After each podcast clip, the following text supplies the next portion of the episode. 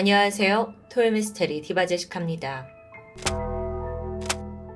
2004년 1월 31일 오전 9시 일본 이바라키현 남부 내륙에 위치한 미오무라라는 시골 마을에서 한 남성이 동네 강변을 산책하던 중 아주 기분 나쁜 걸 발견합니다. 붉은색 페인트가 칠해진 마네킹이었죠. 남성은 누가 이런 걸 여기다 갖다 버렸나 싶어서 가까이 다가가는데 잠시 후 주저앉고 말았습니다. 그건 마네킹이 아니라 여성 시신이었기 때문이죠. 페인트라고 생각했던 건 시신에서 흘러나온 붉은 혈흔이었습니다. 현장에 경찰이 도착해서 파악을 해보니 피해자는 20대 초반으로 보이는 젊은 여성입니다. 몸 곳곳에 한 10군데 정도 상처가 있었는데 날카로운 거에 찔린 흔적이었어요. 특히나 가슴에는 거의 뭐 심장까지 닿을 만큼의 꽤 깊은 상처가 보였고요. 그럼 이렇게 찔려서 사망을 했냐고요? 아니요. 부검을 해보니까 결정적인 사인은 목이 졸린 질식이었습니다. 어라, 그럼 범인이 원래 칼로 살해를 하려다가 반항을 하니까 목을 조른 걸까요? 아니면 애초부터 목을 졸라 죽인 후에 시신을 훼손한 걸까요? 이걸 제대로 알 수 없었고요. 오히려 이 점이 수사에 혼선을 주게 되죠. 머지않아 피해자의 신원이 밝혀졌습니다. 인근 대학에 재학 중이던 21살의 히라다 미사토. 시신이 발견된 곳은 그녀가 살던 아파트에서 6km 정도 떨어진 강가였습니다. 그런데 이곳은 인근 300m 반경에 뭐 민가가 한 채도 없을 만큼 아주 외진 지역이에요. 길이라고 있긴 했지만 자동차 한 대 정도가 다닐 좁은 도로가 전부였고요. 그녀는 어쩌다 여기에서 발견이 되었을까요? 전날의 행적을 추적해보기 시작합니다. 전날 미사토는 대학 수업을 마치고 곧장 동아리실로 향했습니다. 그녀는 교내의 철인 3종 경기 동아리의 매니저를 하면서 또 동시에 학생회 활동도 하는 등 아주 적극적이고 에너지 넘치는 여성이었다고 해요. 사적으로는 당시 동아리에서 그때 만난 선배 A씨와 연인 관계였고 둘은 동거를 하고 있었고요. 그날 밤 저녁 9시에 미사토는 모든 일정을 마치고 남자친구와 함께 살고 있는 집으로 돌아왔습니다. 그리고 저녁을 먹으면서 두 사람이 간단하게 맥주를 즐겼죠. 이후에 남자친구는 피곤하다면서 먼저 잠에 들었는데 자정이 넘은 시각 남자친구가 문득 잠에서 깨어나 보니 여자친구 미사토가 집에 없다는 걸 깨닫게 됩니다. 곧이어서 책상 위에 작은 메모 하나를 발견해요. 미사토의 필체였는데 산책하러 나가 내일 아침에 돌아올게 라고 적혀 있었죠. 에? 이 새벽에요?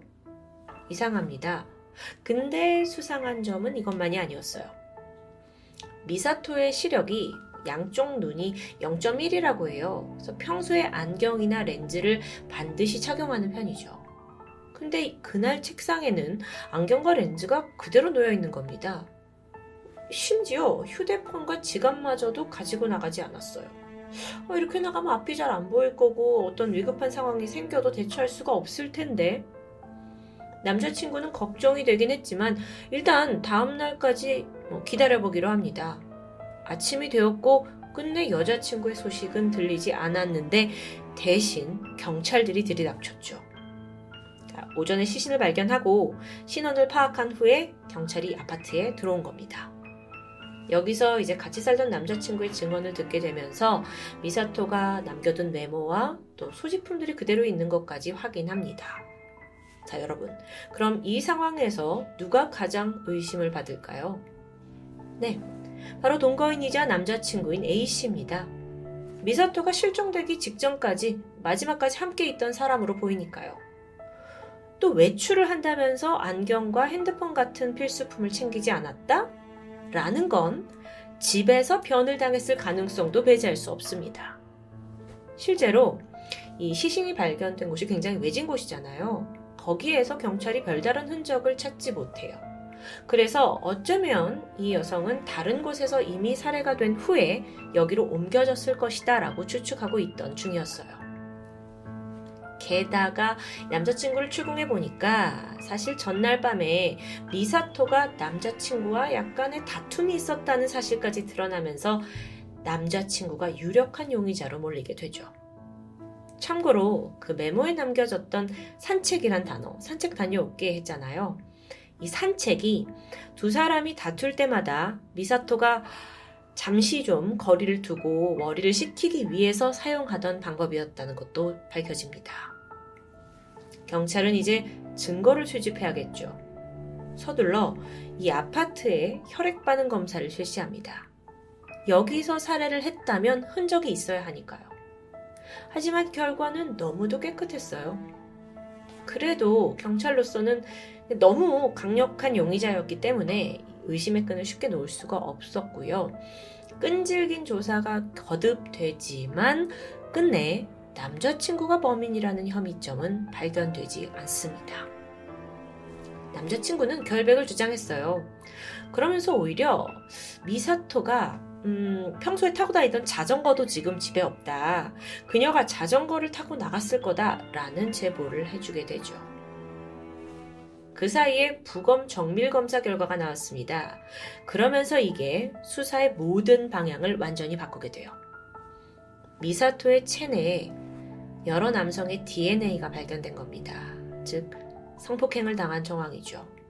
그중 남자친구의 DNA는 없었습니다. 또 이 부검 정밀 검사를 통해서 그녀의 위장에 소화가 되다만 음식물이 남아 있었는데 이걸 토대로 사망 시간을 추정해 볼 수 있습니다. 보니까 음식을 먹고 약 4시간 뒤에 살해를 당한 것으로 보여요. 전날 저녁 9시에 남자친구하고 같이 저녁 먹었던 거 기억하시죠? 그러면 사망 추정 시간은 새벽 1시가 되겠죠. 그렇게 수사가 한참이던 2월 4일, 미사토 집에서 2.5km 정도 떨어진 한 공터에 그녀의 자전거가 발견됩니다. 남자친구의 제보가 정확했던 거죠. 그런데 주목할 만한 건 이 자전거가 발견된 위치인데요. 그녀가 살던 아파트를 가운데 두고 오히려 강변 반대쪽, 반대쪽에서 발견된 거예요. 뭐 공터하고 자전거를 조사했지만 여기서 범인의 흔적은 없었고요.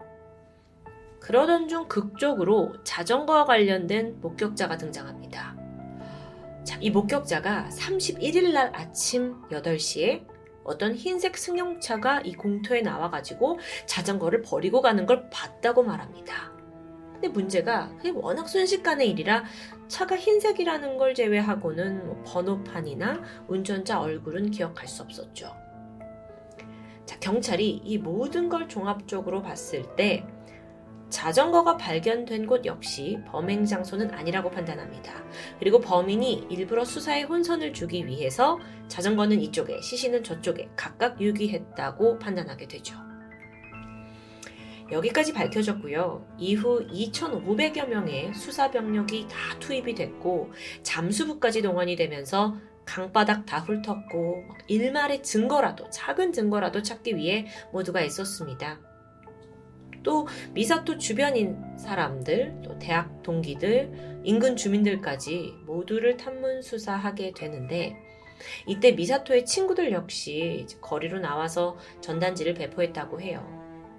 이렇게 수사가 대대적으로 되고 있는데도 범인을 특정하기는커녕 단서가 전혀 나오지 않는 답답한 상황이었습니다. 그렇게 시간은 하염없이 흘러갔고요. 그 와중에 마음이 급해진 유족들은 범인에 대한 제보를 하면 하나로 2천만 원을 주겠다 내걸게 되죠. 다음 해 경찰 또한 공식적으로 현상금을 올리게 됩니다. 그럼에도 범인에 대한 정보는 전혀 나오지 않았고 그렇게 이 사건은 장기 미제로 전환됩니다. 그러다가 진척을 보인 건 무려 13년 후인 2017년이었어요. 그때까지 경찰에 사실상 참 많은 제보가 왔습니다. 약 350건 정도요. 경찰이 모두 검토를 했지만 대부분 뭐 착각이거나 오류였는데요. 그러던 2017년에 경찰서에 제보가 하나 들어와요. 자기가 아는 사람이 한 명 있는데 미사토 살인 사건에 대해서 너무나 자세히 알고 있고 이야기를 내뱉는 게 영 수상하다는 내용이었죠. 경찰은 즉각 그 제보자가 말한 남자를 찾아 나섰습니다. 그는 놀랍게도 외국인이었어요. 필리핀 국적의 35살 람파노 제리코 모리. 경찰이 가장 먼저 확인해 본 건 뭐였냐면 13년 전 어디 살았냐예요. 사건 현장인 이바라키 현에 거주한 게 확인됩니다. 자, 진정해야 돼요. 이것만으로 단정 지을 수 없어요. 경찰은 그의 DNA를 채취했고 분석합니다. 그 결과 숨진 그 미사토의 체내에서 나온 DNA 하나와 정확히 일치한다는 결과를 받게 돼요. 경찰은 그를 즉각 유력한 용의자로 체포할 수 있었죠. 체포 당시에 이 람파노라는 사람은요, 이바라키 현에서 멀리 떨어진 기후현 미즈오시에 살고 있었다고 해요. 아내와 3명의 자녀, 그리고 장모까지 모두 7명의 대식구와 함께 살고 있었죠. 그는 음, 필리핀 사람이었지만 일본 영주권을 획득했고요. 자동차 공장에서 일하고 있었습니다. 아이들과 잘 놀아주던 자상한 아빠였다고 하는데 DNA 검사 결과 분명 이 사람이 그 범인과 일치합니다. 경찰이 그를 체포해서 압박했고요. 결국 람파노는 자신의 범행을 인정하게 되죠. 아, 그렇게 13년 전에 대대적인 수색을 벌였는데 잡고 보니까 예상도 못했던 외국인 노동자였던 겁니다. 그날 도대체 어떤 일이 있었던 걸까요? 13년 전 2004년 당시 22살이던 람파노는 한 공장에서 일하고 있었습니다. 음, 이 그가 살던 이바라키 현은 고령화와 일손 부족으로 인해서 상대적으로 좀 임금이 저렴한 외국인 노동자들이 많이 고용이 됐고 이 동네에 좀 많이 있었다고 해요. 람파노도 그중 한 명이었고요. 사건 당일 그는 동료 두 명과 함께 회식을 했고요. 밤늦게 집으로 돌아가던 중 자전거를 타고 가는 한 여성이 눈에 들어옵니다. 그게 바로 미사토였죠. 순간 이 술을 먹은 람파노와 그 일당이 결코 해서는 안 될 일을 그녀에게 저지르고 말았는데요. 타고 있던 자동차로 미사토의 앞길을 막았고요. 그녀를 납치해서 겁탈하게 되죠. 정신을 차리고 보니 만약 그녀가 경찰에 신고를 한다면 일이 복잡해질 겁니다. 그래서 세 사람은 그녀를 살해하기로 하는데요. 목을 졸랐습니다. 숨이 끊어졌죠. 그런데 칼로 또다시 찔러요. 왜 그랬냐? 라는 데에 대해서는 확실히 죽이기 위해서였다라고 대답합니다. 이후 범인들은 시신과 자전거를 차례로 유기했고 오늘 일은 우리 무덤까지 가져가자 라면서 비밀을 맹세하게 되죠. 사건 두 달 후인 2004년 3월 수사망이 점점 확대가 됐어요. 그러자 이 세 명은 두려움에 휩싸였죠. 그리고서는 그냥 우리 필리핀으로 도망가자. 어, 돌아가기로 결심합니다. 하지만 머지않아 람파노는 위협을 무릅쓰고 일본에 돌아와요. 돈 때문이었어요. 이미 그 일본에서 굉장히 임금 수준이 높잖아요. 그래서 거기에 익숙해져 있었기 때문에 어, 필리핀에서 다시 일본으로 돌아와서 돈을 벌었고 체포되기 전까지 필리핀, 일본 오가면서 아슬아슬한 도피 생활을 이어왔다고 합니다. 그의 자백 속에 한 가지 일화가 있었습니다. 남파노는 자신의 딸이 태어나는 순간 과거 자기가 저지른 그 끔찍한 범행에 대해 뼈저리게 후회했다고 말했어요. 아니, 그럼 그때 자수를 왜 하지 않았냐? 라고 물어보니까 가족에게 버림받고 싶지 않았다라고 대답했죠. 2018년 7월 람파노의 1심 재판이 열렸습니다. 그는 범행의 대부분을 인정했지만 자신은 주범이 아니다 라면서 감형을 요구해요. 받아들여지지 않았어요. 오히려 이 람파노가 주도적으로 시신을 강물에 유기한 게 확인이 되면서 재판부는 그에게 무기징역을 구형했죠. 항소는 기각되었고 그에게는 무기징역이 확정됩니다. 그런데 여러분, 아직 끝이 아니에요. 나머지 공범 두 명에 대해서도 처벌을 해야죠. 근데 여기엔 문제가 있습니다. 당시 일본과 필리핀 사이에 범죄인 인도 조약이 없던 겁니다. 이미 필리핀으로 도주를 했는데 행여 찾아낸다고 한들 일본으로 소환해서 처벌할 방법이 없다는 거죠. 이렇게 포기해야 하나 싶었는데 일본 경찰이 꾀를 냅니다. 이 공범 두 사람을 인터폴을 통해서 국제 수배자 명단에 올린 겁니다. 그래서 아주 이들이 끈질기게 잡아내겠다라는 의지를 보여주고 있는데요. 그러다 2018년 말에 반가운 소식이 들렸죠? 그 사건이 벌어졌을 당시에 18살이었던 B 씨가 자수를 하겠다라는 뜻을 내비친 겁니다. 그래서 2019년에 일본 경찰이 필리핀에 가서 그를 도쿄로 데리고 와요. 공항에 도착하는 순간 바로 체포되었죠. 그런데 막상 재판을 열어보니까 변호사가 뭐라고 하냐면 B 씨는 그때 미성년자였다. 그리고 공범 중에 가장 나이가 어렸다라는 걸 강조합니다.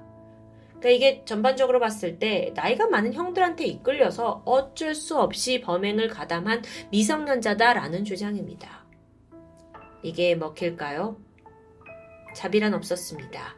B 씨에게도 무기징역이 선고됩니다. 2004년 발생한 이바라키 여대생 살인사건. 13년을 돌고 돌아서 마침내 범인 셋 중 두명을 검거하는 데 성공합니다. 하지만 마지막 한 명은 여전히 필리핀 어딘가에 숨어 지내고 있겠죠. 과연 그는 편안할까요? 마무리를 지면서 궁금증이 드는 대목이 있었습니다. 범인 B씨, 그는 왜 스스로 자수를 한 걸까요? 혹여나 미련하거나 갑자기 마음이 착해져서 그 선택을 했다고 생각하진 않습니다. 아마 B씨는 지난 13년간 매일매일 두려움에 떨면서 불안 속에 살아왔을 건데요. 차라리 자수를 해서 죄를 고백하고 여생을 마음이라도 후련하게 살아보고자 한 것은 아닐까요? 그만큼 도피 생활은 매일이 지옥과도 같았을 겁니다. 오랜만에 들고 온 일본의 해결된 미제 사건. 지금까지 토요미스테리 디바제시카였습니다.